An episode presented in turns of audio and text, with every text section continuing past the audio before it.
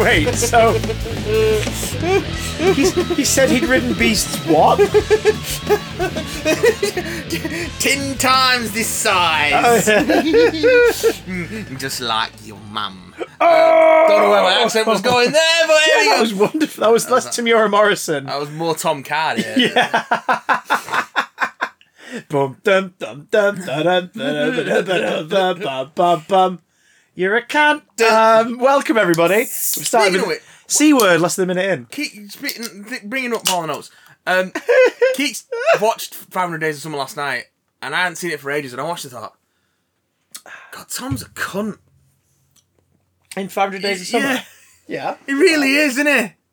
He's what- a real piece of shit. We're, we're absolutely ticking the box of our, our listenership's uh, point of cultural reference Yeah. here in 500 days of summer. Yeah, there we go. Sorry. Hang on, just- hang on, hang on. It was directed by Marc Webb, It was. who directed the Amazing Spider-Man movies, and those are getting a weird prequel-style revision from the internet at the moment. Yeah, I don't. Don't do that, second guys, 'cause one doesn't deserve They, it. they are ultimately not great, but they've got great things in them. Like this podcast. It's not great, but it's got great things in it. Welcome to Big Dumb Cast. like my poops. Um, oh, nerdy news, geeky gossip, stuff that's fit to fill your time until we all go.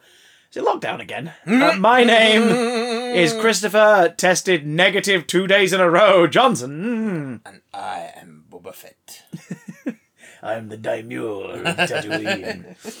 Uh, we're going to be talking about Boba Fett episode three, as is the nearest since uh, this recording. Yeah. We're also going to be touching on some new stuff, including the Moon Knight trailer. Uh, Leslie Grace's Batgirl look debuted. Uh, the absolute fucking pond scum that is Joss Whedon.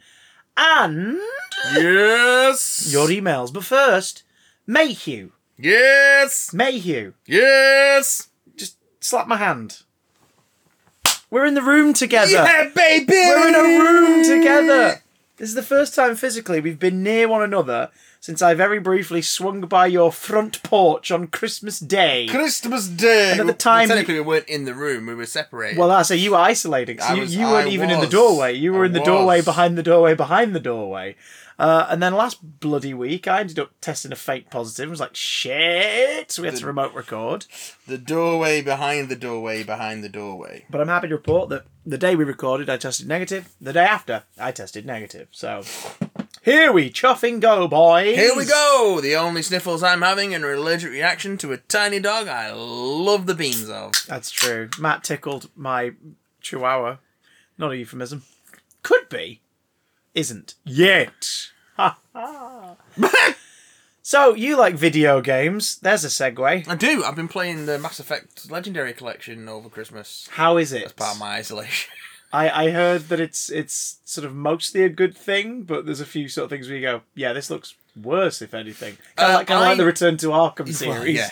I don't think any of it looks worse. I think particularly the first game looks a lot better, Hmm. but it, it's it's it's a facelift. It's not a remake, so a lot of the jank is still there. There is a lot of there's a lot of like um, brace yourself vibes with the, those early PS3 franchises where they started early, PS3 moved on. Like when you go back Well, to Mass Uncharted, like the first one, it's sort of like, oh, what is this cartoon? the first Mass Effect didn't come out on PS3 until after two and three because it was originally Yeah. a Microsoft published of game. Of course, yeah. So it's an Xbox exclusive first off. Um, I've got it in that uh, trilogy funny that. release for PS3. yeah, that was the first time it had been released on PS3. yeah, and it, but my, mine's French. Ah!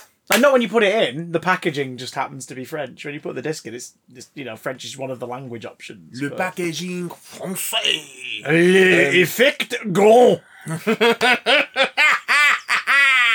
I don't think the French for not. mass is grand.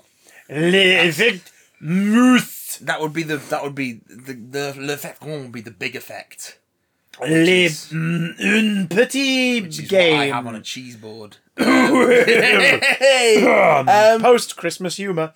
Um, Microsoft. partridge in a pear tree. Aha! Microsoft acquired Activision. Yes. what? Activision Blizzard. Yeah. AKA Yeah. the house that Kotick is burning down from the inside. Yeah. Um, Which begs the question.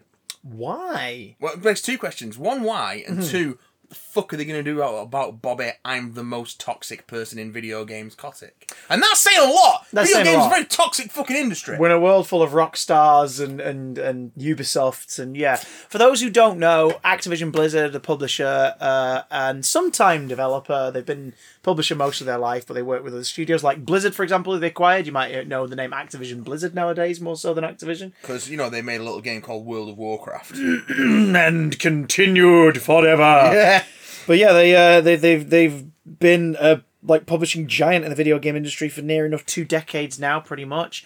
Uh, they've worked with God knows how many companies over the years, NetherRealm and Treyarch and all sorts of buggers. Um, NetherRealm? NetherRealm, the yeah. NetherRealms. Trey, like Tony Hawk back in the day, like they, Activision. pretty much every Spider-Man game until Insomniac Spider-Man was an Activision published game. Activision 02 for those Tony Hawk fans Oh among us.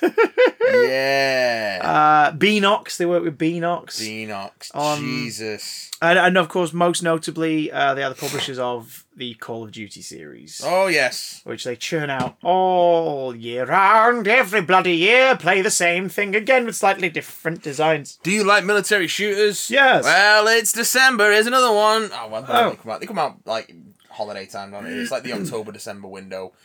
At some point after Madden comes out. Yeah, it's like Madden, um, FIFA, and COD, like every year without heralds fail. heralds the the sort of the heavy video game release season leading up to Christmas.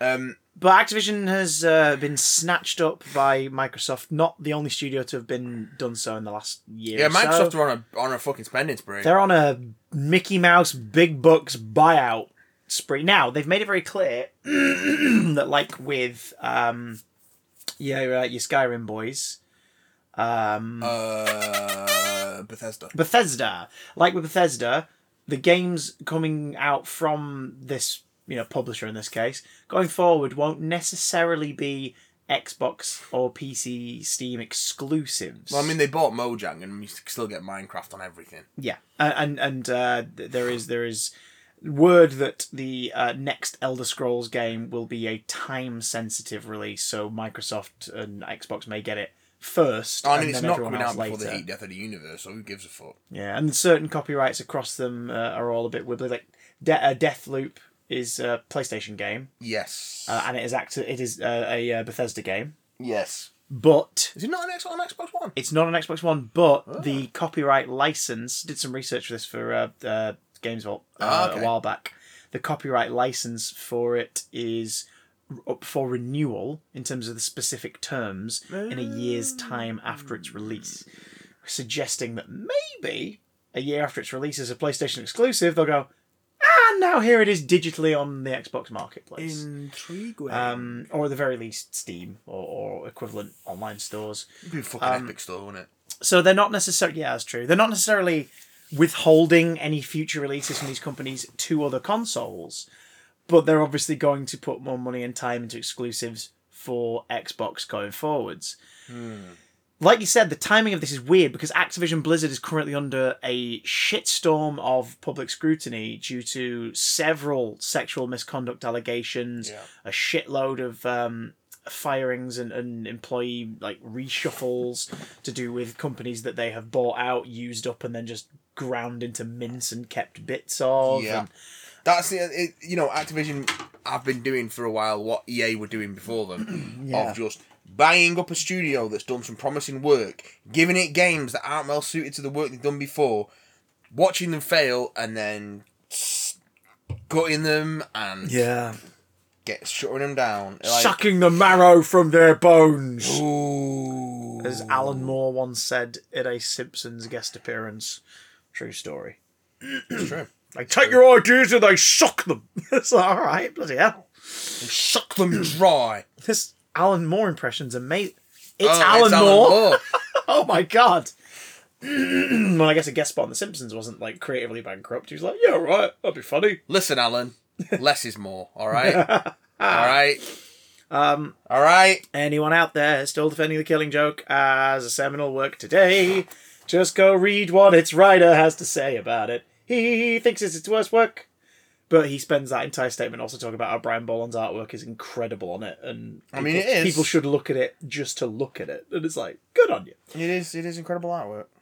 Will this mean the end of um, full platform releases across all hardware for things like Overwatch 2 or um, you know the upcoming. Call of Duty titles? Maybe exclusive DLC for platforms. So here's the thing: Microsoft increasingly have been moving away from being a hardware company yeah, and moving true. towards being a services company.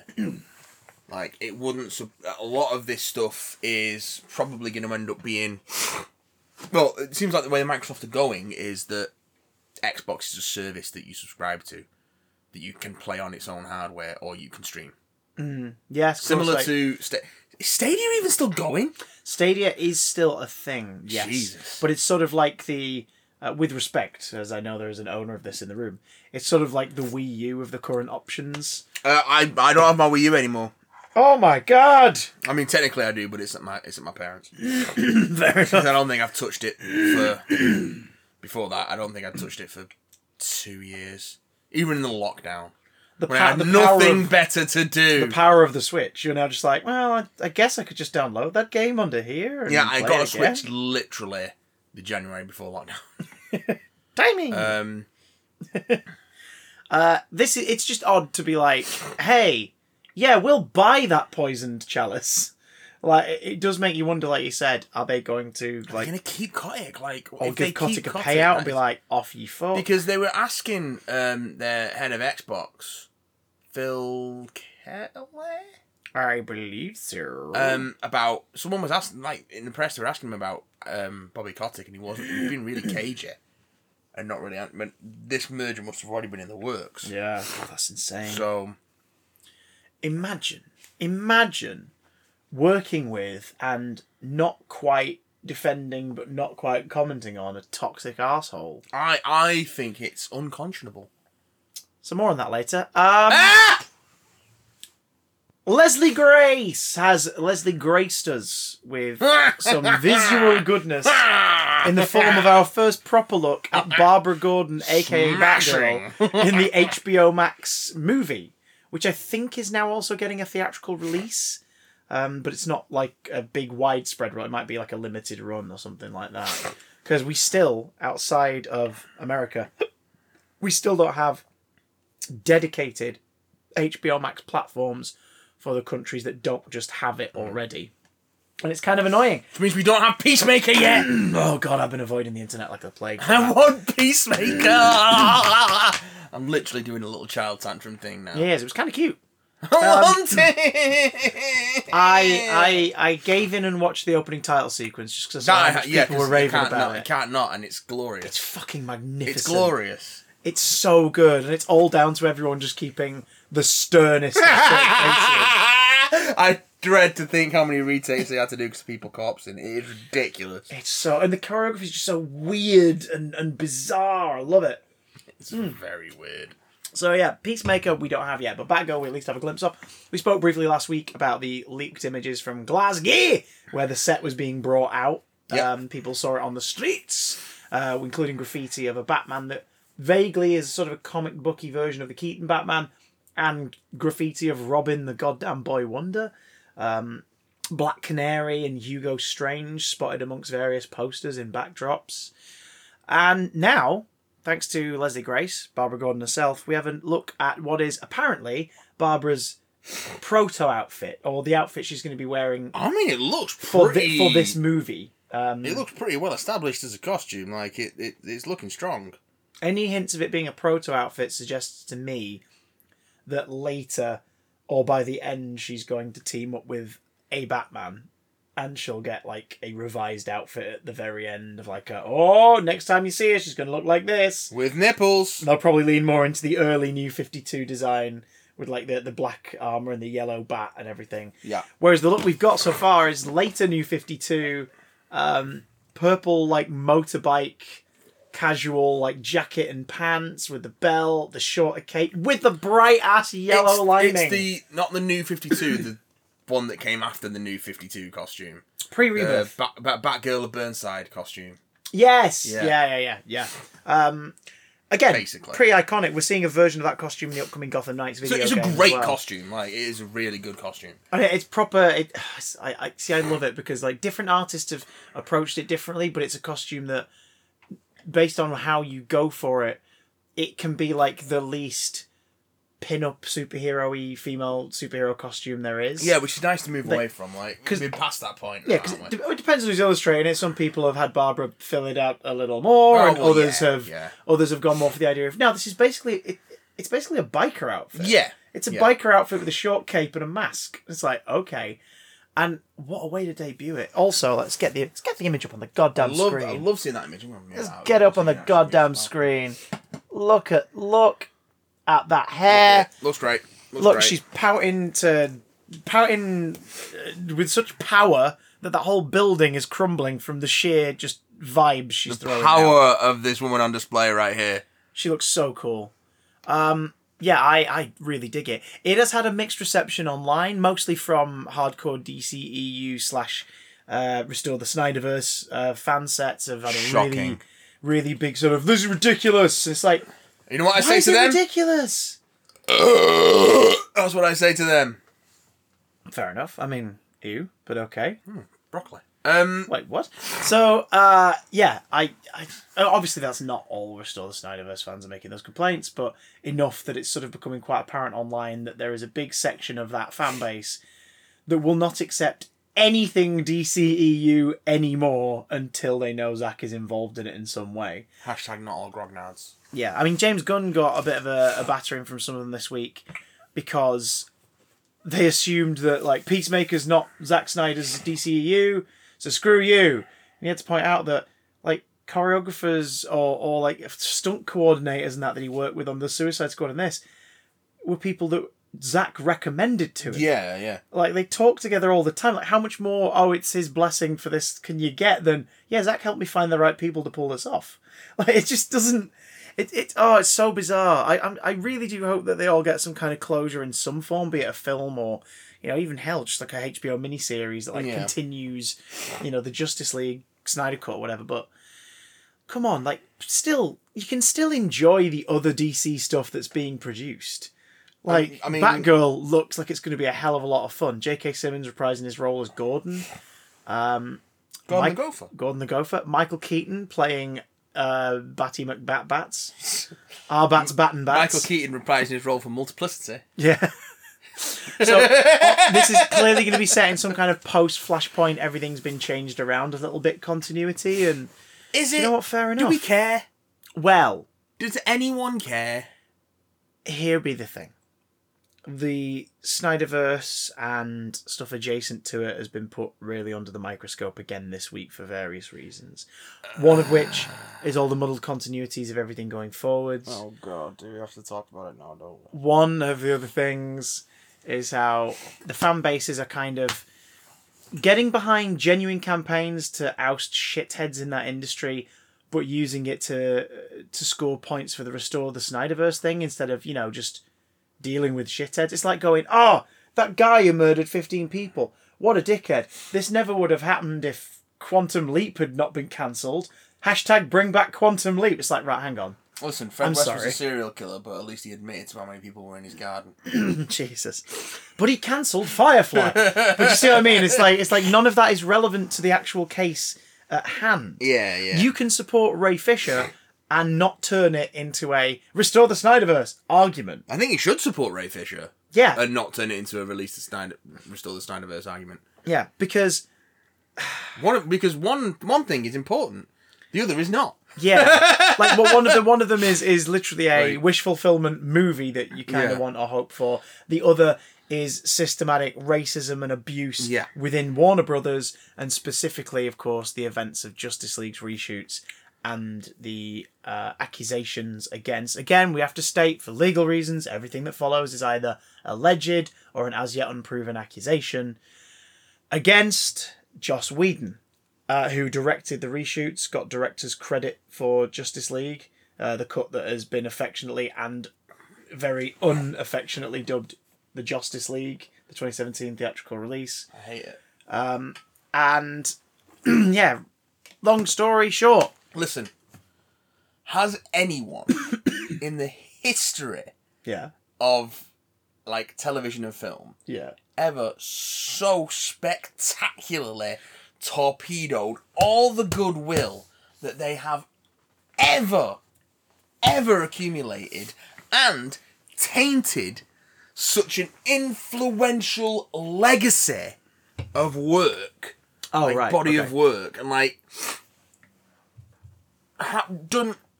uh, Created all this formative work for what is now modern television and long form storytelling in genre TV and film. Uh, you know, 10 years ago, directed the biggest film on the planet. Has anyone ever done that and then just so spectacularly shat the bed as Joss Whedon? No. I mean, I mean, clearly the bed was being shat in long before we fat we smelt it. Like it's that's what That is the thing, isn't it? That's the Yeah. key thing here. So, Joss Whedon, the Cliff Notes version, prolific movie and television writer and showrunner of such projects as Toy Story, Titan AE, Firefly, Buffy the Vampire Slayer and its spin off Angel. Um, he was the writer of Cabin in the Woods. He was the director and writer or co-writer for Avengers and Avengers: Age of Ultron. and most importantly, Alien Resurrection. Uh, yeah, mm, yeah, who's expecting Santa Claus? Um, he, you know, he wrote and directed Serenity, which is arg- arguably a fucking perfect bit of sci-fi action I wouldn't say it was filmmaking. perfect, but it's pretty It's good. pretty damn solid. Like I've shown that to people who've never watched Firefly. I've gone, that was fucking amazing. Is there more? And I'm like, well, if, you want, if by more you mean stuff set before, Yeah. then yes, here's a series of television.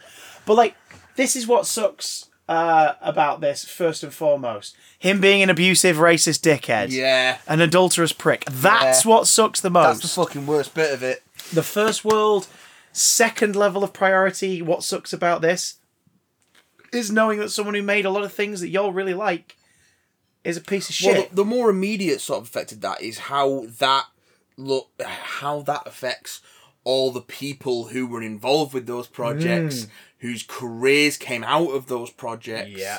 people like Alan Tudyk, who like who has uh, so much of his earlier work is rooted in Joss Whedon's oeuvre. yeah. and um, you know, of course, he's going to go to bat for him, but really, he's fighting. He's on the wrong side of that battle. Yeah, he has Um, kind of. he has which kind is of- which is you know since sort of uh, res- you know uh, re- what's the word um. passage of time. Uh, oh, bad. um, retroactively. uh, retroactively fixed. That's yes, he, ha- he has since retracted statements Yeah. of mass support, but unfortunately, have way phrased them in a ways that say it didn't happen to me, so I'm not familiar with it. Yeah. and it's like, yeah, I get that. Maybe say what Anthony Stewart Head said a few years ago, where he says, "I never saw any of it, but that doesn't mean it didn't happen." Yeah, yeah. um, which was so fucking classy of him to be like, if any of my co-stars or friends from that period need to talk, if there's anything that I saw didn't know what it was Yeah. and can help them process or even you know be witness to it, let me know. Remember when he did that? It was just like, and once again, he proves that he's an absolute fucking gent. He's a classy motherfucker, isn't he? Um, and I hope Alan Tudyk has that moment of like, yeah, maybe I should uh, clarify on this one.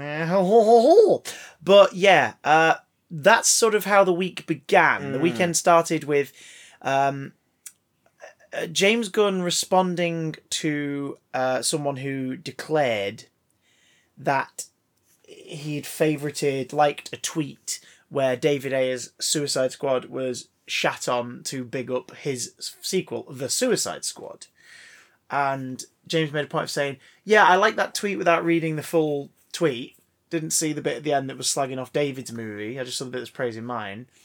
Uh, I unliked it a while afterwards. I even contacted David in case he'd seen it because he's a friend, seen that I'd liked it and apologised, and he's fine. He doesn't. He's not fussed about it.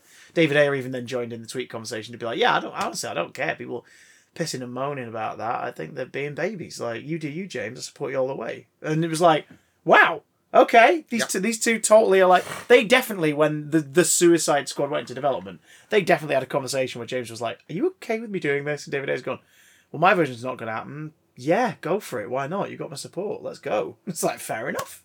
Um, Ray Fisher, the actor of Cyborg, then used that as an excuse to chime in and say, um, "All right, nice one, James. Now explain this one," and showed a screen grab of James having liked a tweet of Alan Tudyk at the time of Joss Whedon's accusations first coming out a few years ago.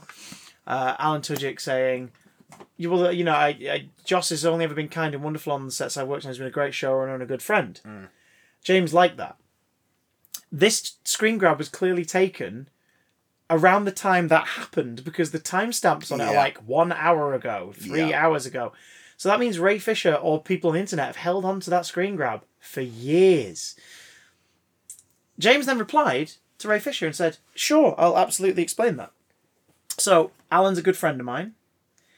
The time this stuff was coming out initially, and this was before Ray Fisher sort of had chimed in a bit more to talk about it. This was, if I remember correctly, when everything was about to come out. His, his like interview where he first discussed it was about to come out. Yeah. We'd already had uh, Kai Cole, uh, Joss Whedon's ex-wife's um, blog a year prior uh, that talked about his several affairs with young actresses and, and people working on the shows.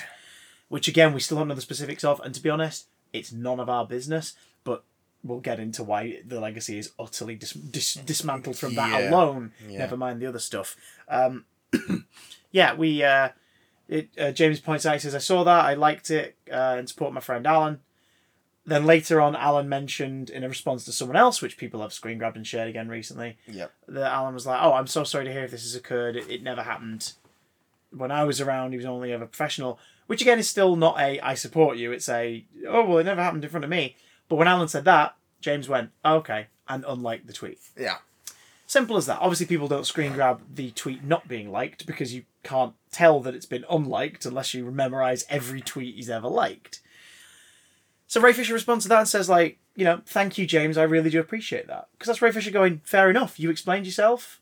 I'm not mad at your explanation. Mm. Thank you, man. And it's like, there you go. It was almost like the internet was preparing us for the shitstorm that was to come by reminding us briefly of the Justice League stories, uh, Ray Fisher's um, still unspecified uh, encounters with Joss and what things. We've got some loose ideas, including one where he basically uh, said that like if they didn't get on, maybe if he like fought back against him in any way, like he wouldn't have a career, Yeah. which he also threatened Gal Gadot with. yeah. Um, Which seems to suggest that he has a somewhat overinflated sense of his own power. Yeah, and and it it part of the murky waters going into all this has been the fact that we still don't know the specifics of Ray Fisher's. Again, we've said this before. You should always believe uh, a victim um, or you know an accuser off the bat so that they have support. You shouldn't necessarily attack the accused because time may prove, sometimes in a short window, sometimes in a long window, uh, that the accused isn't actually in the wrong. So at least this way you're offering a, a possibly, potentially, supposedly in pain, traumatized individual your support without attacking somebody who could turn out to actually be decent. Yeah. Like you should always wait until they have made their statement and proved that they're an absolute shitheel. See Kevin Spacey's creepy videos and throwing of the entire gay community under the bus to explain away his abuse of young men. What a piece of shit Kevin Spacey is, guys. Yeah. Hello. So there is that. Sorry, the cat's just walked in. Hello, That's what, that's what I was saying hello to. Uh, so there is that. Uh, without us knowing the specificity of Ray Fisher's encounters with Joss Whedon, it, it has been very like we stand by Ray. I stand with Ray Fisher. Hashtag. But don't attack Joss yet. Then more stories came. in. Oh, Charisma Carpenter talked very openly Yeah, about the fact did that he essentially got her fired from uh, Angel for getting pregnant. for getting pregnant, Yep. even though he was aware of this. Yep. Um, James Marsters retold a story, and you know James Marsters has some weird shit Yeah, he's around not him too. perfect. Um, and a lot of the people we're going to mention aren't. Ray Fisher seems like a nice enough guy, but if accountability is greater than entertainment, what about Amber Heard? What about Ezra Miller? What about Ben Affleck? You can't. Yeah. What about Gal Gadot? Like you can't just specifically ignore all of that to target the Joss thing. it true. like one battle at a time. But when your co-stars have done some fucked up shit or alleged fucked up shit, maybe, maybe bring them into this account- accountability greater than entertainment umbrella. But when Chris Carpenter comes out and talks about experiences there, when James Marsters comes out and talks about the fact that Joss pinned him up against a wall and yelled at him when he realised that Spike was becoming a popular character in Buffy, because obviously the way American TV Yep. seasons worked at that time, they were still in production while the first like batch of episodes Yep. had gone out. So we could see that viewers loved Spike and he wanted to kill Spike off. Yep. So he did, seemingly, and then brought him back a few episodes later, and that Yep. becomes part of series two's plot. Yep. Um, but he basically said like, I don't care, I don't care how big for your boots you're gonna get. Like, I'm killing you. I kill you. And James Marsters at the time took it as like, well, okay, wow, all right. It's obviously going against his plan, and has since realised that's not how a writer should act or behave towards one of their actors or anyone on their staff. Um, really stories, more stories came out. Then that thing I said, very rarely happens, happened. Two days after the James Gunn, Ray Fisher, almost discourse but not quite, Almost, but not quite discussed. Yeah. Variety and its pull-out magazine, New York, released its cover interview with, well, interview with an alleged vampire is what the ah! title of the article was called. Because of course, for legal reasons, they can't outright say he did all these things. Yeah. But what they did was they sat down with Joss Whedon. Yeah. Now, this is weird. No one's sitting down with Kevin Spacey to interview him about his accusations. No one is taking the time to interview Ansel Elgort at all during They might be trying press. to, They might be trying to, to, but they're not getting access. oh, we're not going to know, are we? Yeah. Now, now, this means that Variety or Joss or a representative of Joss approached the other party and went, "Should we do this?" So, what you would imagine this would be for him to be like, cover interview of this pullout. It's my first interview since all these accusations have started coming out for the last few years. You think that what he'd be doing is stepping up to that dictaphone, sitting across from the interviewer, and proving his innocence. Move of a smart person. Yeah. Yeah. Yeah. Yeah. Or again, if he's innocent or knew that he was in the wrong but was making amends privately, Yeah. you don't make a public thing of it. Just And gen- you know, then- generally a good a good plan is to not Like- shit all over. you. Like if Yeah. every if every person who'd ever sort of talked about him doing really horrible things Mm. had started saying over the course of the last few years, Joss approached me, Joss has talked to me, yeah. we've talked it out, I forgive him. I mean, some people or- were saying they just approached him, and that was the problem. Yeah. Good lord. But like if they come out and said, Joss approached me, we talked, I don't forgive him, but I'm also not gonna hold it against him, like he seems to be trying but to be better or he is better and he's you know, whatever. Yeah. If people came out and said that, then we'd all go, That that's wonderful. We're not ready to see you right away, but Mm. you're obviously on a path of growth. Again, we've mentioned him a lot in this podcast. James Gunn. Uh, back in the day, a lot of shock jock humor, a lot of really shitty, filthy, dark jokes in his social media, his blogs, and his websites. Since then, he's moved into telling stories for family audiences or more kind of niche, nerdy audiences um, that are have a bit more of a mainstream appeal.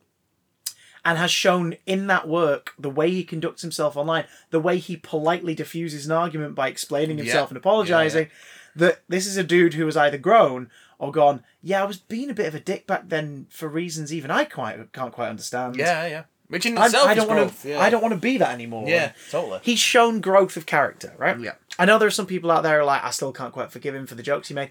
That's totally fine, but think about things you did 15 years ago I that you wouldn't mate. do now. Try not to. Like, you can't hold that against someone who has shown growth and empathy and apologetic uh, behavior for the things they used to do. Hmm. Um, Joss Whedon basically confirms every Yeah. story in this interview, if Well- not in a, well- if not in a, here's how it went down and they are telling the truth. he does kind of way deny in a some oh stuff. well but- no what really happened was Yeah. probably this or no no no i think you'll find that from my point of view it was more about this but he also doesn't show any remorse beyond feeling sorry it's the for himself it's the Yeah. ultimate in he's not sorry for what he did he's sorry that people found out about what he did It's Almost the like he's ultimate in incredibly egotistical. Yeah. Um, highlight reel. What were your favourite fucking hell, man? What's wrong with you moments? Because I think my favourite standout, holy shit, what is wrong with you, Jesus. was his explanation of the Gal Gadot feud. Gal Gadot, in the last couple of years, has said that he spoke to her on set in a way that was incredibly um, harmful and offensive. At one point, he told her she would never work in this town again. That old chestnut. That uh, fucking that phrase should be banned. Uh, this is Well, back. it- This is back it- in late. No, this is back in early 2017. Yeah, yeah. So her star was already rising in terms of like American cinema and everything, um, and yet he felt like he had that power to do that. She was refusing to shoot the gag where she falls on top of the Flash in. Oh yeah, with, with the uh, Flash falls on top of Wonder Woman. Oh yeah, the other way around. and like- and lands in her boobs for a split second, then corrects himself. A gag which she, as the actor, was like, "Yeah, this wasn't in the original cut of the movie, and I don't like it as an addition. Can we not do it?" And right up until the day on set, Joss is like, "No, we're doing it. We are doing it. What is wrong with you? When I tell you to do it, you do it." And what ended up happening in the end is, is those who've seen the Justice League cut of the film can attest that gag is in there. Ezra Miller is the Flash in that moment. He he has said as well like he knew it was all uncomfortable, but he had to check with Gal's stunt double who fills in for that shot. He checked with her if it was okay, and she was like, "Yeah, no, sure, we'll do it. Whatever, let's go." You sure he checked with her and didn't choke with her? Oh, Jesus, again, accountability greater than entertainment, yeah, guys. go. But you know, he- they they they tried to make it as comfortable a scenario as they could. After the actor playing the role of Wonder Woman said she would refuse to do it, he in this interview says that what happened there wasn't necessarily that Gal like you know um, felt like he was threatening her. It's that she interpreted it that way because English isn't her first language. Wow. Yeah, Gal Wow. speaks pretty fluent English Gadot. Yeah. Apparently, it was lost in translation either socially or literally. Speaks fluent enough English to be an English language movie star. Yeah, Like, just like the fuck. Uh, fuck you, man. All the highlights. Fuck you. All the highlights include the uh, the bit where he basically says the reason why Cyborg's plot was cut down is because it was the most superfluous element of the movie, which people who've seen the Snyder Cut, yourself included, have said actually That's definitely not the case. when they use cyborg stuff that was shot, it's the most like relatable It's the heart best of the stuff in the film, film, kind of arc. Um, but the other reason for that was the studio, says Whedon, didn't think Fisher was a good enough actor. he didn't think Fisher was a good enough actor. The wording he uses is a bad actor in both senses of the word. And then later on, he goes to say goes on to say that the the plot made no sense. Yeah, The subplot made no sense, and the performance was subpar. yeah. So he's just outright saying Ray Fisher feels uh, upset and feels like I attacked him. I didn't, but he's shit, and so is his storyline. Yeah, he's a bad actor.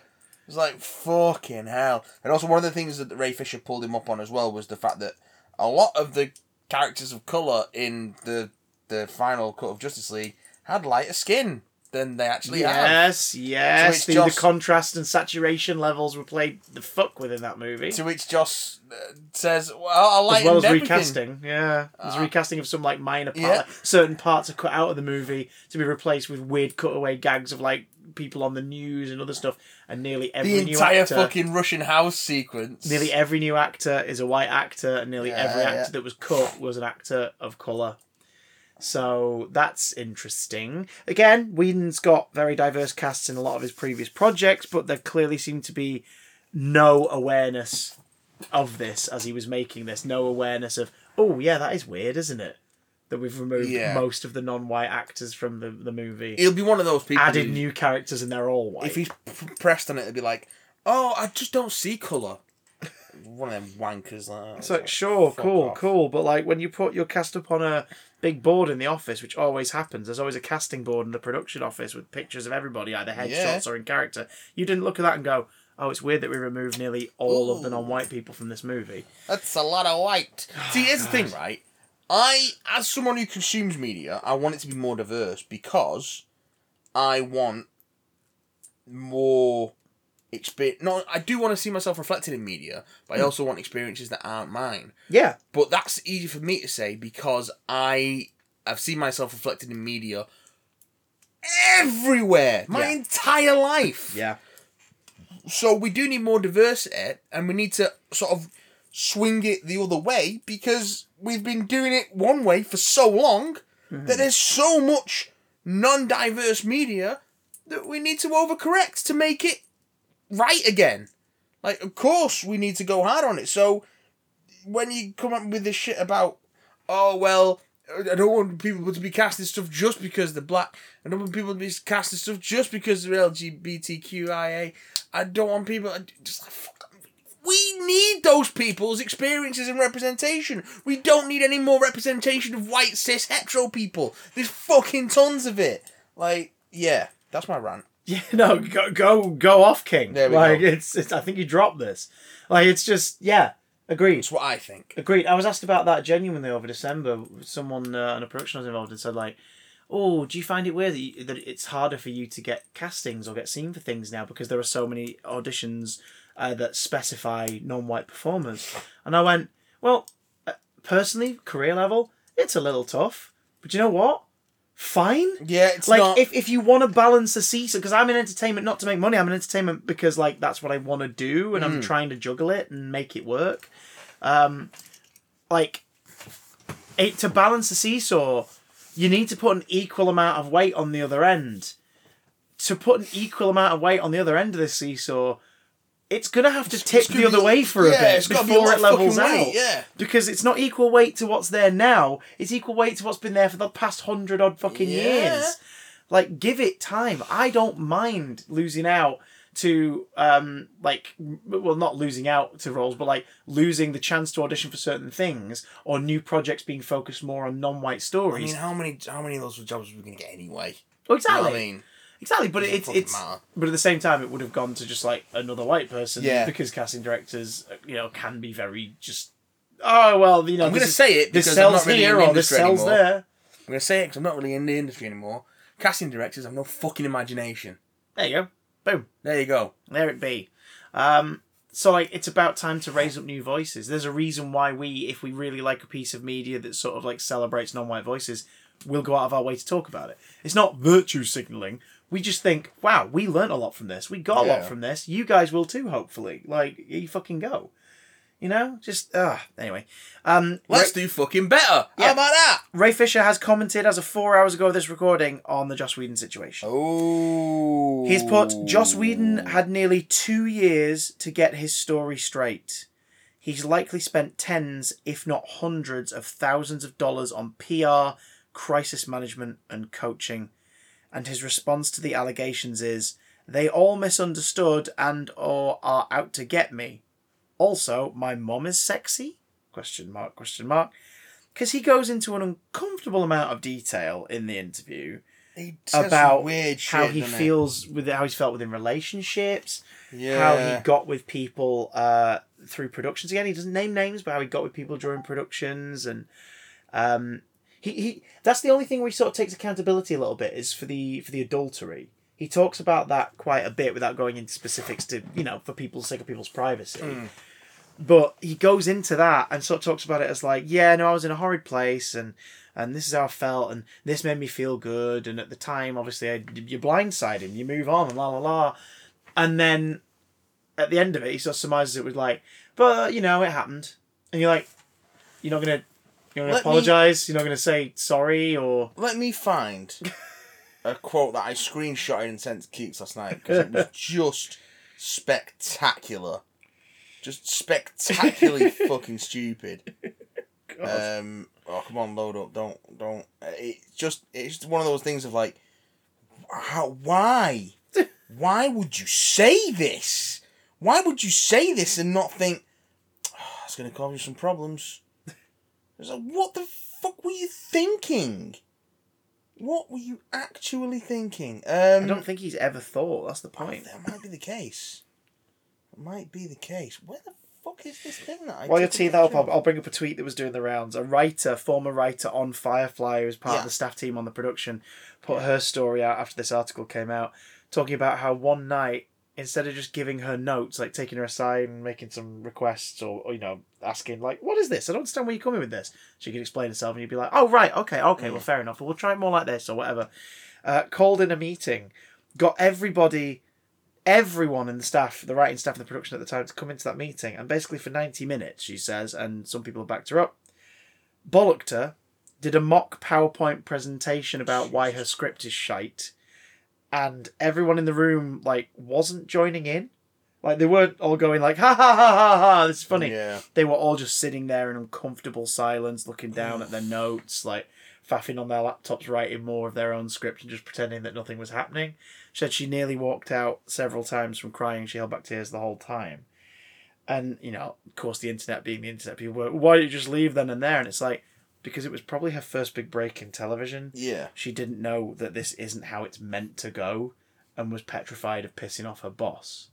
Like it just it's it's it's a power dynamic thing, pure and simple. Like that's what it is. Yeah.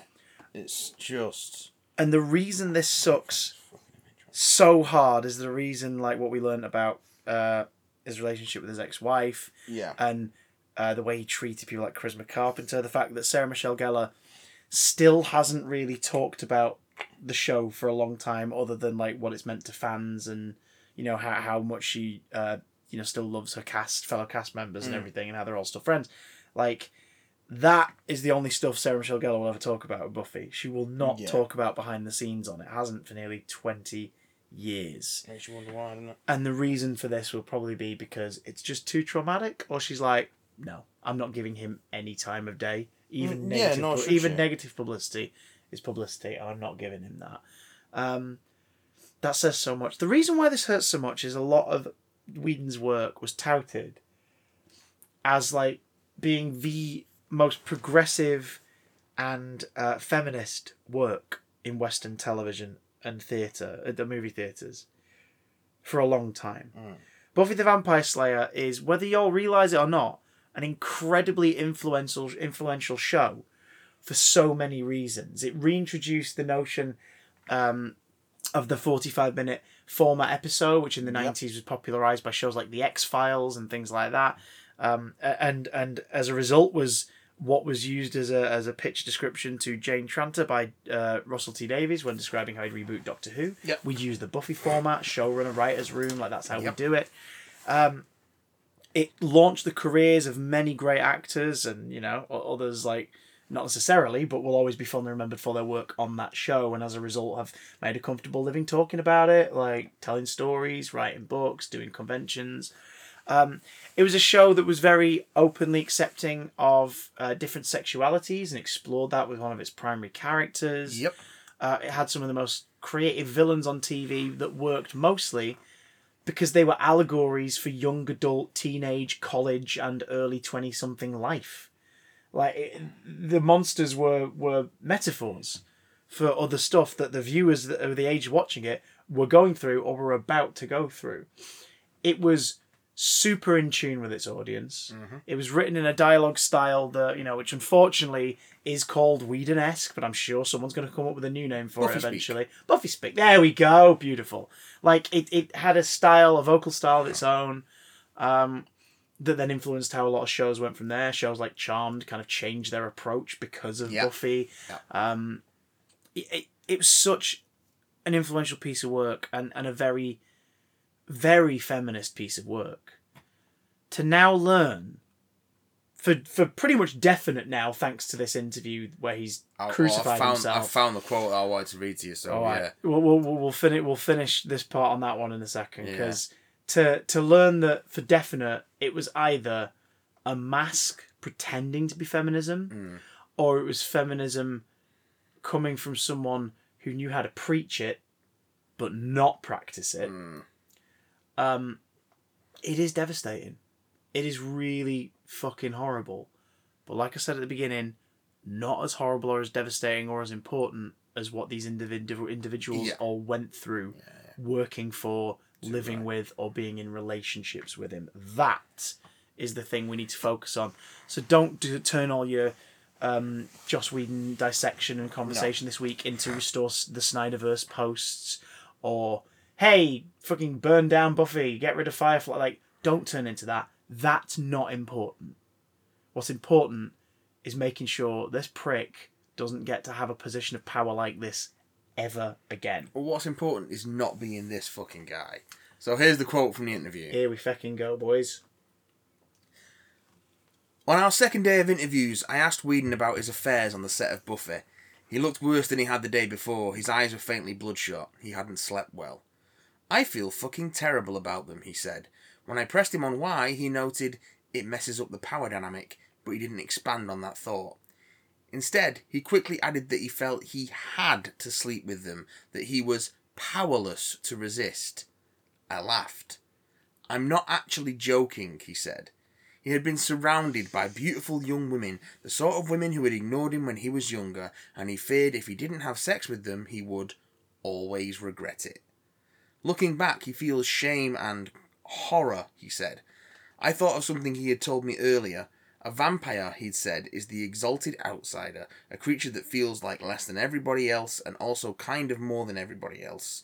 There's this insecurity and arrogance. They do a little dance. Jesus Christ. That's awful. So his explanation boils down to I felt like I had to.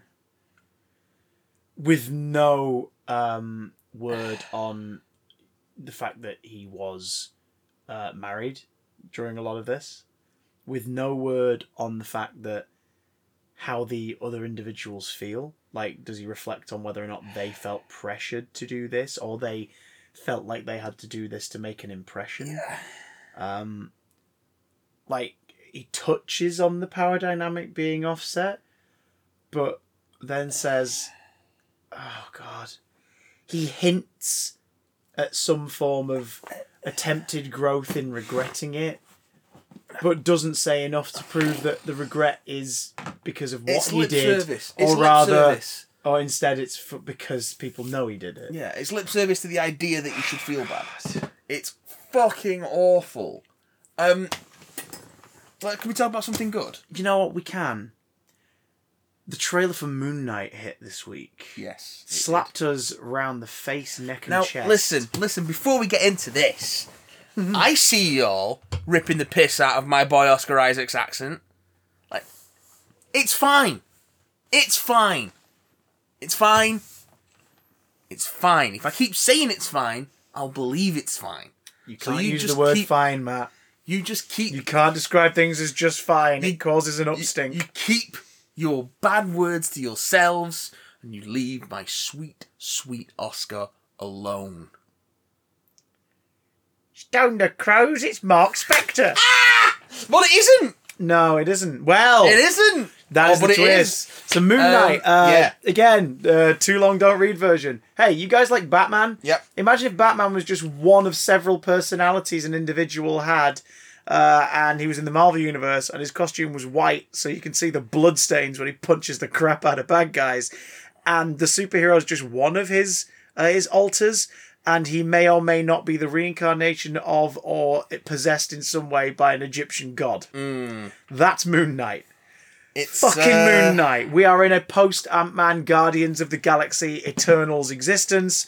It's time for fucking Moon Knight, Yeah, ladies and gentlemen. yeah, yeah. The first of the Disney Plus shows, uh, Marvel Cinematic Universe series coming this year.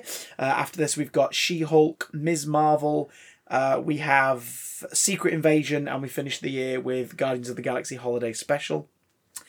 But Moon Knight is the first bit of Phase Moon 4 Knight. we are getting this year in March. March the 30th. Six episodes, six weeks, Please, six personalities. please don't let it be six episodes of Oscar Isaacs not knowing he's Mark Spector, and then in the last episode he's Moon Knight. Please let it not. Be Oh that. yeah, especially because this isn't guaranteed to be a continuation as Yeah. well. Like, it, Like- I think what will work best about a lot of these series is if, if they are one-offs. yeah. Because Like then I a few years later, if you want to go, oh, go on, we'll do another miniseries with that character. You can do Yeah, that. but like, well, well, look at it this way. I, I would love to see another Hawkeye series, not with Jeremy Renner. Yeah, see a Kate Bishop, but have have him as a supporting role. Yeah, with Kate well, yeah, Bishop and Hailee Steinfeld in the lead. If at all. Like, I, I think I think I think he's going to become the Fury. I think he'll rock up in a movie at some point, like leading whatever the next version of the Avengers are from from the compound or like make, him, whatever. make him lose an eye so he can't shoot as well anymore. he's deaf and half blind, half Yeah. deaf, half blind. Um, and just plug up one of his nostrils for shits and giggles. Yeah, yeah. Just a cork. He just gets stuck in there on Christmas, and he's like, ah, oh, I can't get it out. Um, all right, okay. Um, and then shave half his hair off and be like, Yeah. "That's for your endgame haircut." Um, so Which he did shave half his hair off. It's just that he did twenty five percent on each side of his head. I don't hate that haircut. It's just a bit odd. it is odd. It's, an the, odd the, choice, the but I don't ducktail's hate it. weird. The ducktail's weird. Yeah, When yeah. you can't see the ducktail, woohoo, it looks okay. So, fucking hell. Moon Knight, starring Oscar Isaac, as a very confused, very scared, very sleepless man living What's his, in what's London. his name? Stephen, Stephen. who, according to this trailer, one day, uh, amidst all of his usual day to day daydreaming and hallucinating and fearing for his life and Yeah. seeing things that aren't there, receives a phone call from somebody who calls him Mark. Yeah. Uh, what a fucking way to go into the concept to be like, oh, so you you read the comics, right? Okay, so you're Cool. probably expecting this to start in Egypt or in New York City. Nah, we're gonna start in media res for him. Like the world around him is trying to bring it to the status quo of the comic that we're adapting. He's not involved yet. Like he's doing something else over here. So, um, the adaptation they're going for, it appears that Mark Spector slash Stephen has uh, DID, dissociative di- uh, identity disorder. Um, let's hope that they sort of play it respect respectfully, but aren't afraid to go. No, part of this is actually because he's possessed. It's not DID. You know what I mean? If they're going to go, Yeah. he's partially possessed, then they need to then go. It's not DID. Do you know what I mean? And ma- make a point of saying it was diagnosed as this because it was the only thing they could explain it as being Yeah. but it turns out because he's being approached by some shady looking egyptian uh, godlike silhouette in corridors um, his reflections are staying behind i love the sleep montage of him getting ready to dream listening to like a sleep uh, sleep help app and then waking up and, and it looks completely different he's in like different clothes he's tucked into bed tries to leap out but is still cuffed by the leg to the bed Yeah. so it's like, no, those dreams might have been real. It might have been the night before. Or it looks trippy as balls, and I think that's that's the pull for me. Mm. So yeah, I'm down to clown with that. I think it's going to be a nice, visually interesting story to tell. Uh, we don't know, if any, the comic book connections for Ethan Hawke's character because Google says he's one person, but Wikipedia with the press release and it says he's someone else. Both are different names. The general um, belief seems to be that he's playing Arthur Harrow, who is Yes. a one shot, like one and done Moon Knight villain from the eighties. Yeah, So um, very cult leadery. Clearly shooting on the Universal Studios backlot in LA for this one because they had to shoot a lot of this during the pandemic. yeah. So yeah, there's a lot of there's a lot of shots in it where like his cult are there and stuff. Where I'm looking at it going, pretty sure I've been on past that on the tram at Hollywood Hollywood Studios Universal. Um, so yeah, that's that's that's the vaguely European set that they've got on the backlot. I recognise that. It was in the Curb Your Enthusiasm season finale once when Larry was out of the country. Um, yeah, is it Hill Valley is literally round the corner Nah. um, just out of view. Uh, Ethan Hawke with an insane haircut. Um, the the bit where he is driving a vehicle with a gun in his hand and sort of clearly wakes up in a different Yeah. personality, a different alter, and looks to the gun and is like, "The fuck!" Yeah. It's like that is, yeah. Yeah. Um, and the very brief glimpses we get of Moon Knight. Uh, the costume's made of bandages. Yeah. So there's some mummification like Yeah. design uh, iconography being used here, and we now get a closer look at the shot from the preview, the Disney Plus preview. Yeah. The thing he's beating the piss out of on the floor is is the the god, the the, the creature. yeah. So it's like oh, because in the original preview it's just it's just a thing on the floor, Yeah. and now you can see its limbs and its staff, and you're like, what the fuck is going on? Yeah. Um, I'm excited for this. I'm excited for this. I'm It's- really excited for looks this. fucking weird, and Did you I'm see the poster? it. Yes. This big old fucking like Moon Knight Yeah. batarang looking piece of shit. Yeah. Like yes, with blood on the tip. Because that's the beauty of his costume. It's white, Yep. so y'all can see the stains. Even when Oh, it wasn't white, the like the costume and the and their mask were black, but the logo and the cape were bright white. Yeah. So there's always going to be somewhere for the There was blood a to go. great run, a short run, Mm-hmm. that Warren Ellis did it with Declan Shalvey on art, Mm. and Declan Shalvey was very, very good at using the sort of negative space as Mm. part of the costume and the cape and stuff. Yeah. Very cool, very cool visual.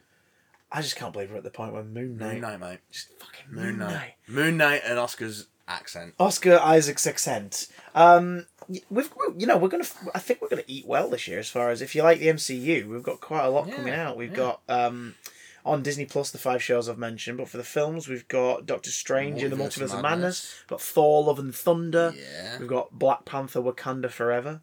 So Which is quite a few filming again out. now. It has With with, rumors Wright. rumors of heavy rewrites because Letitia Wright has come back, but Winston Duke has Yeah. negotiated a new contract Yeah. for a more substantial fee, Yeah. implying that maybe Well, he's got a more substantial role in it. yeah, so- either either as an antagonist, as an ally, or even maybe as the new protagonist. One, you want you want to give me Winston Duke Black Panther? I'll take it. Just give me, just give me more Winston Duke. Just- yeah, please give me more. Win- even Please better. give me more Winston Duke. More scenes with Winston Duke and uh, Lupita Nyong'o together, and I'll be like, "It's a fucking us reunion Uh, again." yeah. This makes me very happy. I like it. Uh, I thought you were doing an impression of Red then. Mm, no, What I will do, though- what I will do in the shadow. is tell you that I really enjoyed this week's episode of the Book of Boba Fett. Yes, I was going to sing the theme Unlike song. most of the internet, was singing over. Um, I knew it. I knew it was going to happen. So spoilers, spoilers, Spoilers for the Book of Boba Fett episode Boba episode three. I knew they were going to kill the Sand People. Knew it. Yeah, the Tuscans I knew it was coming. just. It, yeah, oh, it's it's heartbreaking. He comes back to the camp, sees everyone dead, and he put all the bodies, and he puts all the bodies on the fire and puts all the gaffer the way sticks the on way they did for those lost in the train, the first Yeah. train attack in episode two. And then the last one he puts on is the kid's stick. yeah, Like the kids like play gaffer st- Ga- Gaddafi stick. I was like, oh, yeah, so good, roaring rampage of revenge type. Because I knew it was going to happen Hmm. because there was no, I couldn't see how they were going to get from Boba Fett joining the tribe and finding a purpose Hmm. To alright, I'm getting my arm back and I'm getting off world. yeah, Um, and, and it well, also then kind getting of off world, but I'm getting my armor back. it kind of informs the fact that he wants to lead with respect rather than fear as well. Yeah, It- it, exactly. it, explains why Boba Fett has gone right. I've got my armor back.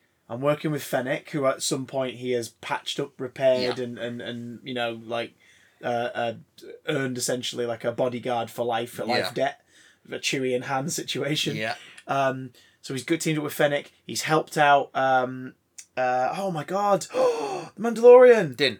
Din Djarin. He's helped out Din and, Djarin. and, and Grogu, and they've gone through that story. And Bo Katan, they've gone through that. Yep. He's done that. And then after Mandalorian Series 2, went, right, I'm going to go take over Jabba's empire. Yeah. Which was just a cool visual to end as a post credit scene. Yeah. But the more you think about it, the more you're like, yeah, why, why would he do that? Well, I guess these flashbacks are very slowly showing us Give why. Tatooine back to the Tuscans. Yes, or at the very least, is going to get rid of the, the more poisonous elements. Pike elements. Syndicate. The Pike Syndicate Seem to be the big bads for the series. Yeah, not the Hutts. I don't No. think it's the last we've seen of the twins because the design's just too great. I love it. We sent Chrysanthemum out to kill to kill Fett. Fett very nearly succeeds. Sorry, Scar this week. It's, it's it's sort of underneath the fur. It's like pink flesh. Yeah, Yeah. around his eye. And then Um, fucking that was amazing because it used it used the death of the Tuscans. Yeah. And and the structure of the last two weeks to trick you into thinking you knew what was about to happen. He's about to wake up in the back to tank and come to. And instead it was big freaking like the- Oh. the, the oh. water pours out, big furry hands just grab him and yank him out of the Yeah. tank. Again, just to reiterate, the leads are 61 and 58 about to turn 59. Love it. Temuera Morrison does not look like a 61 year old man. Like he's got the, he's got the buff dad bod. yeah, yeah. Like as, as, as he was affectionately uh, deemed uh, for his reappearance in the Mandalorian Boba Fett. Yeah, Boba fat. I, I was like, no, no, no, Boba Fett, like Boba Fett, like let's go for it. The dude looks fit, and he's obviously done a bit of working ahead of time for this show between Mando series two and this because Yeah. he's definitely he's, He's he's, he's buffer and there's a bit more muscle definition. But you're like, do you know what? That's impressive as fuck. Again, it's impressive as fuck that they're going Star Wars uh, franchise uh, aimed mostly at families and kids. We want to sell toys. Yeah, sure. Our leads can be either side of sixty. Why not? But then we get the younger characters in this one. We get the We biker gang. do, which the internet loved, and that's the end of that. Yeah, Yeah, no, that really sucked that the internet decided they hated the uh diverse and colourful biker gang. yeah. Uh, partially because of your usual shitheads going, oh, look, is it like diversity box ticket? Fuck off. There's a WOM in this. Fuck off. Watch the original trilogy if you want to watch mostly white Star Wars. Yeah, it's like alright. let's let's have different faces, different right. different um you know races, ethnicities in the show. Let's do it. Mm.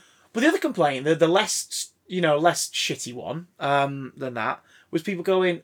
Hang on, this biker gang, they're really colourful. They're on like neon bikes Yes. and their droid parts are bright and all their clothes are neat as fuck. They're and they've got mods. Really They're fucking mods. Yes, they are goddamn mods. Not only that, you want to be a rebel, you want to be a punk kid on tattoo. like, you- Okay, punks in the UK in the seventies. How did they stand out?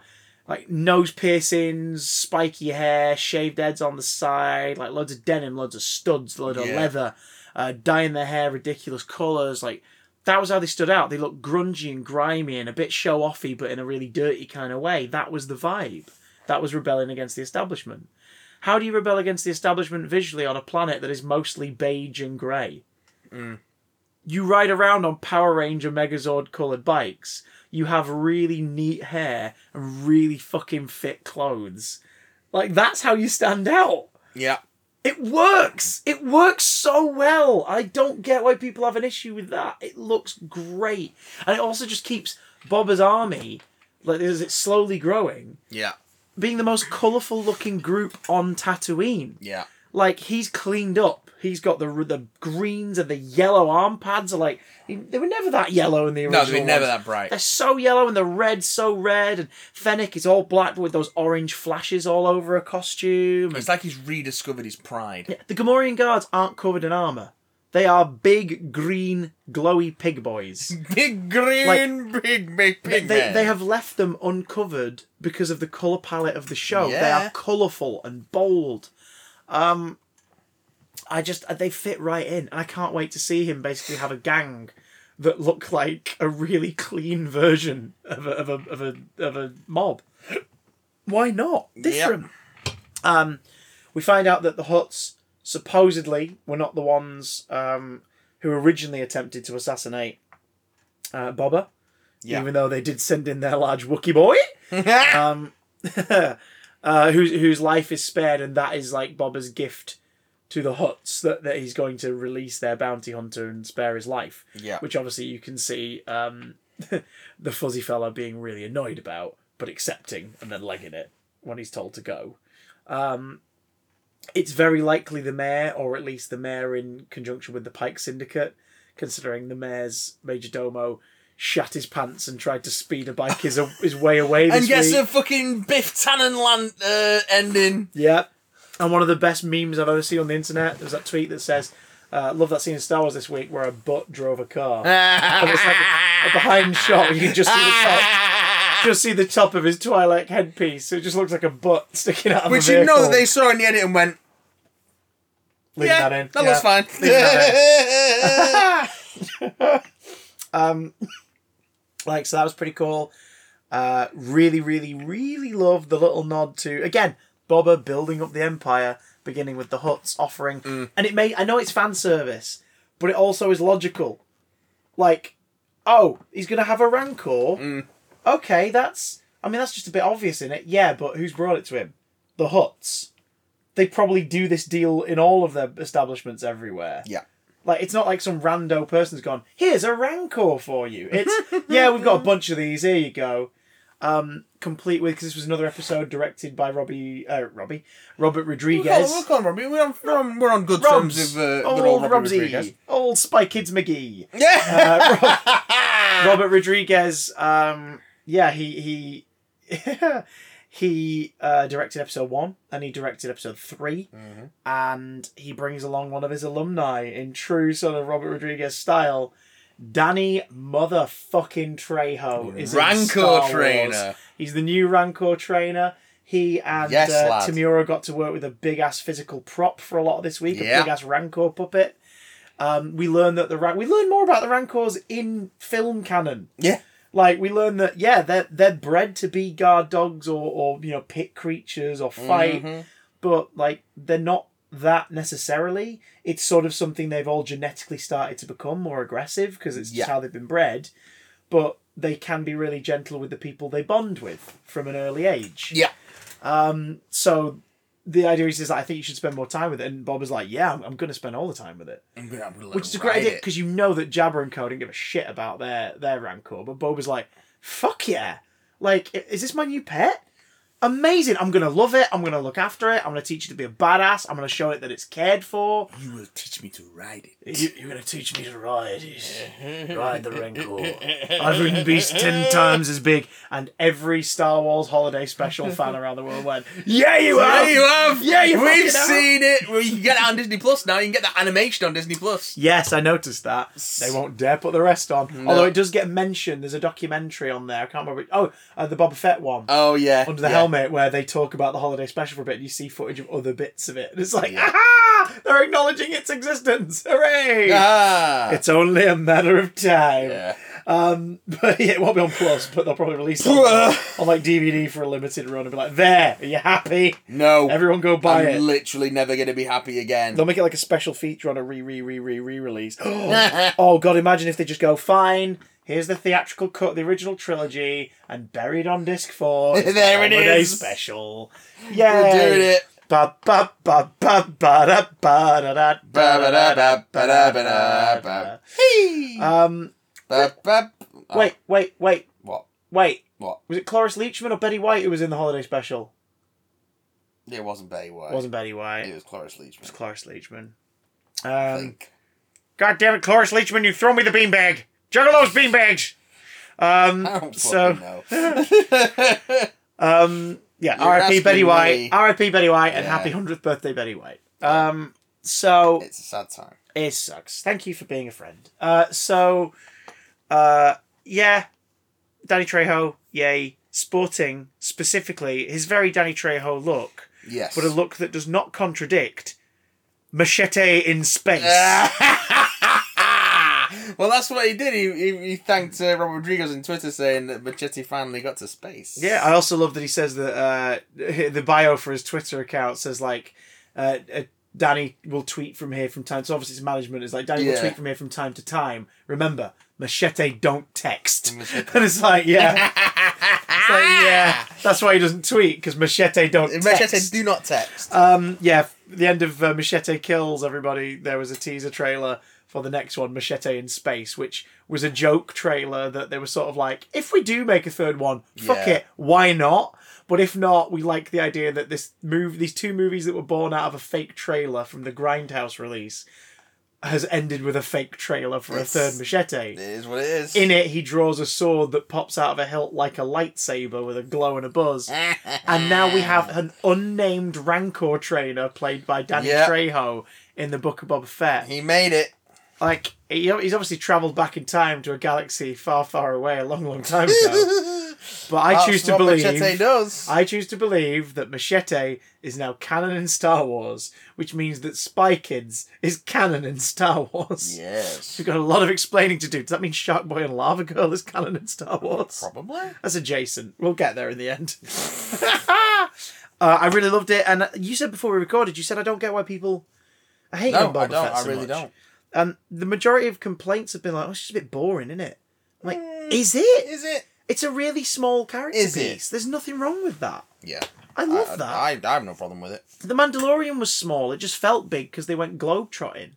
Like they went to different planets and, and they went on different assignments, and you were all bamboozled by the the cuteness overload that is Grogu.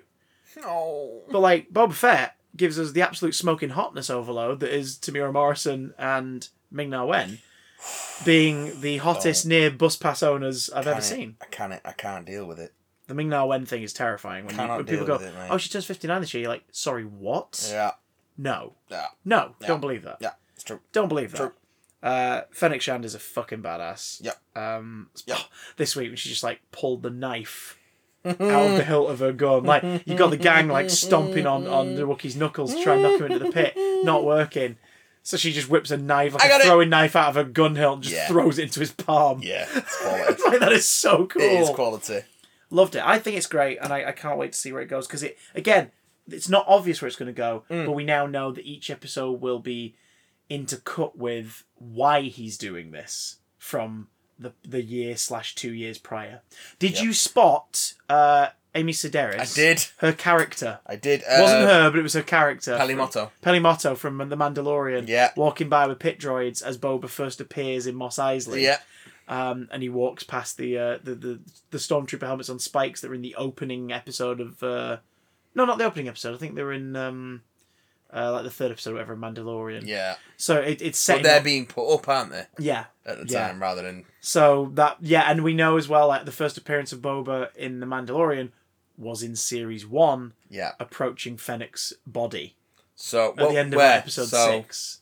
But was probably saying, I, I think it's probably fair to say, considering thinking about how long it was probably with.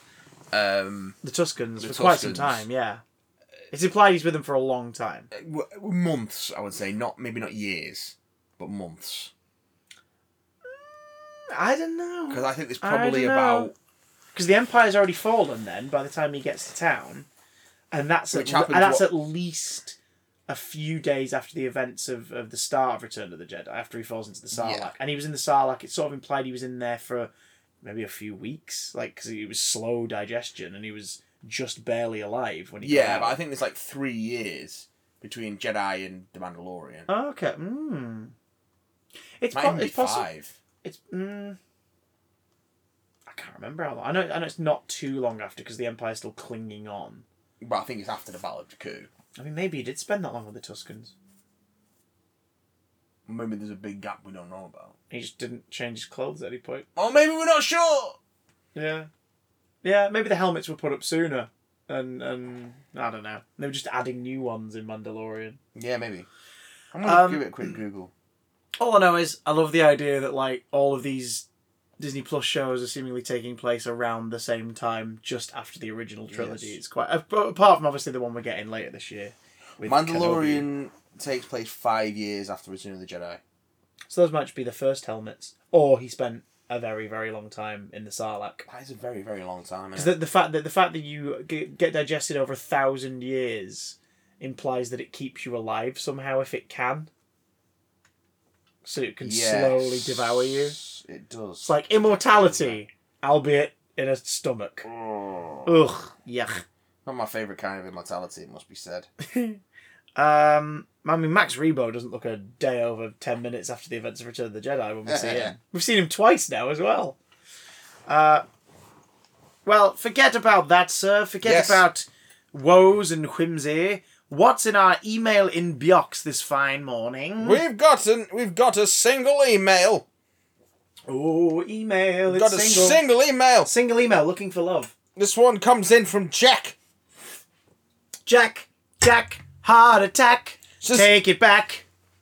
Not the email. says hello, my big damn boys. Oh, Jack. Welcome to 2022. Yes, 2020 has lasted two years longer than expected. I can wait for it to be bigger, dammer, and boyer. Anywho, me and the girlfriend are finally going to see Time Fracture this weekend. Hopefully, no apocalyptic shenanigans will get in the way. For fifth time, we'll report back on that. In other news, I watched Encanto, and my jingo is it good. We watched it several times, and each time is still refreshing. It indeed slaps.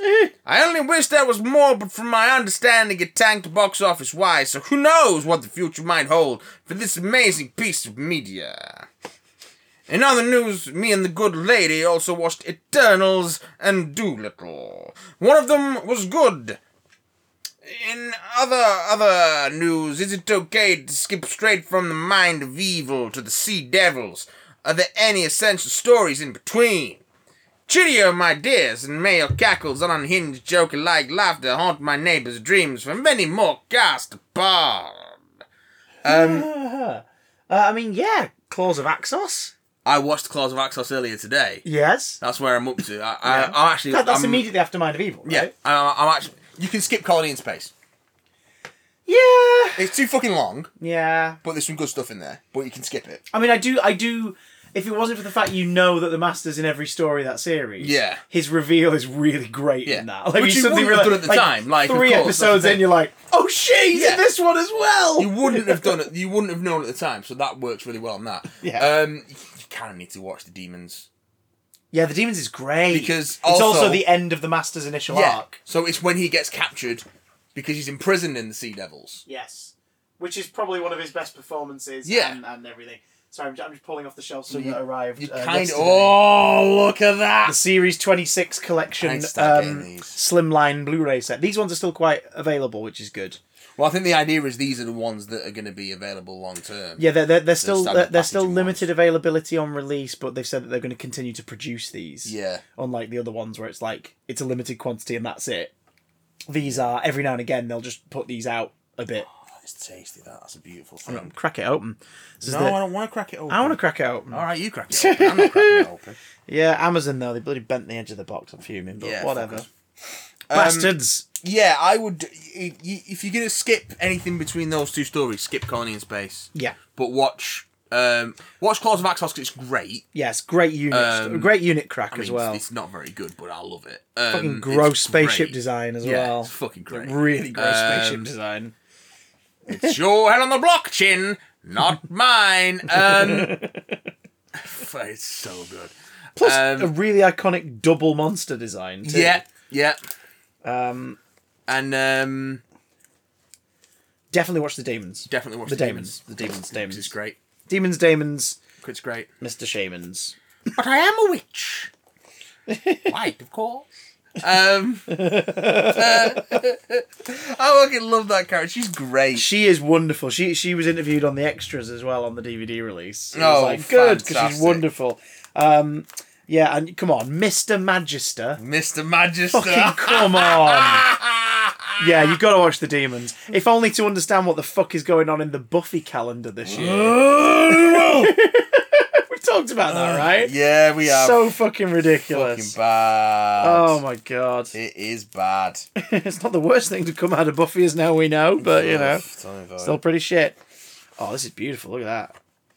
Oh, oh Fresh Blu-ray it smell. good. Oh, they smell like a cherry bakewell. It looks. Ooh.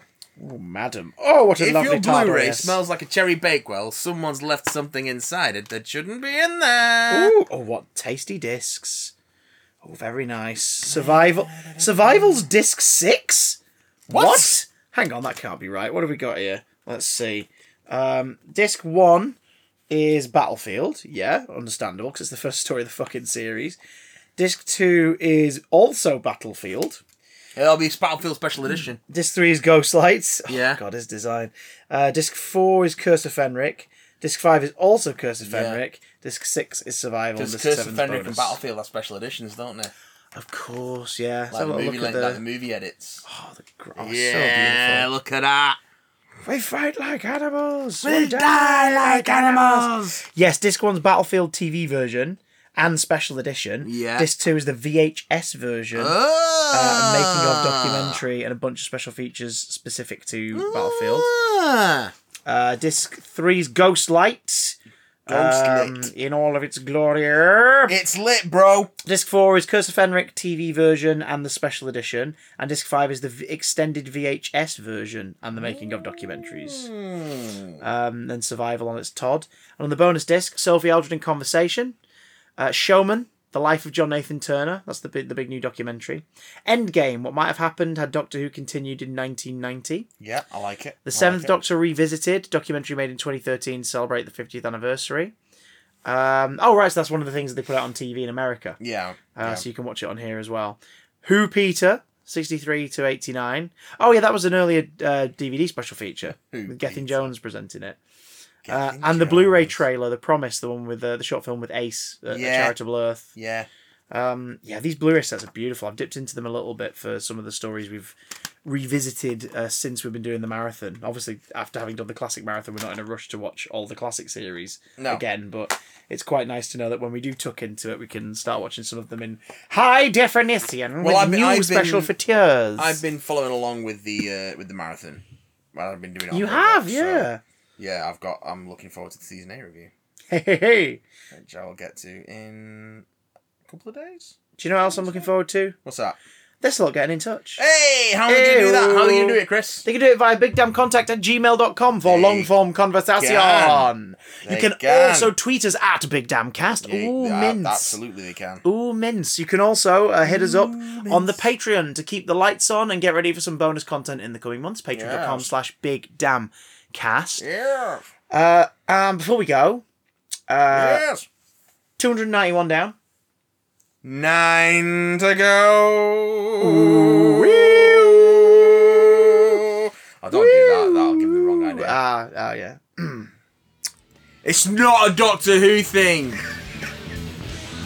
Let's Russell cast some.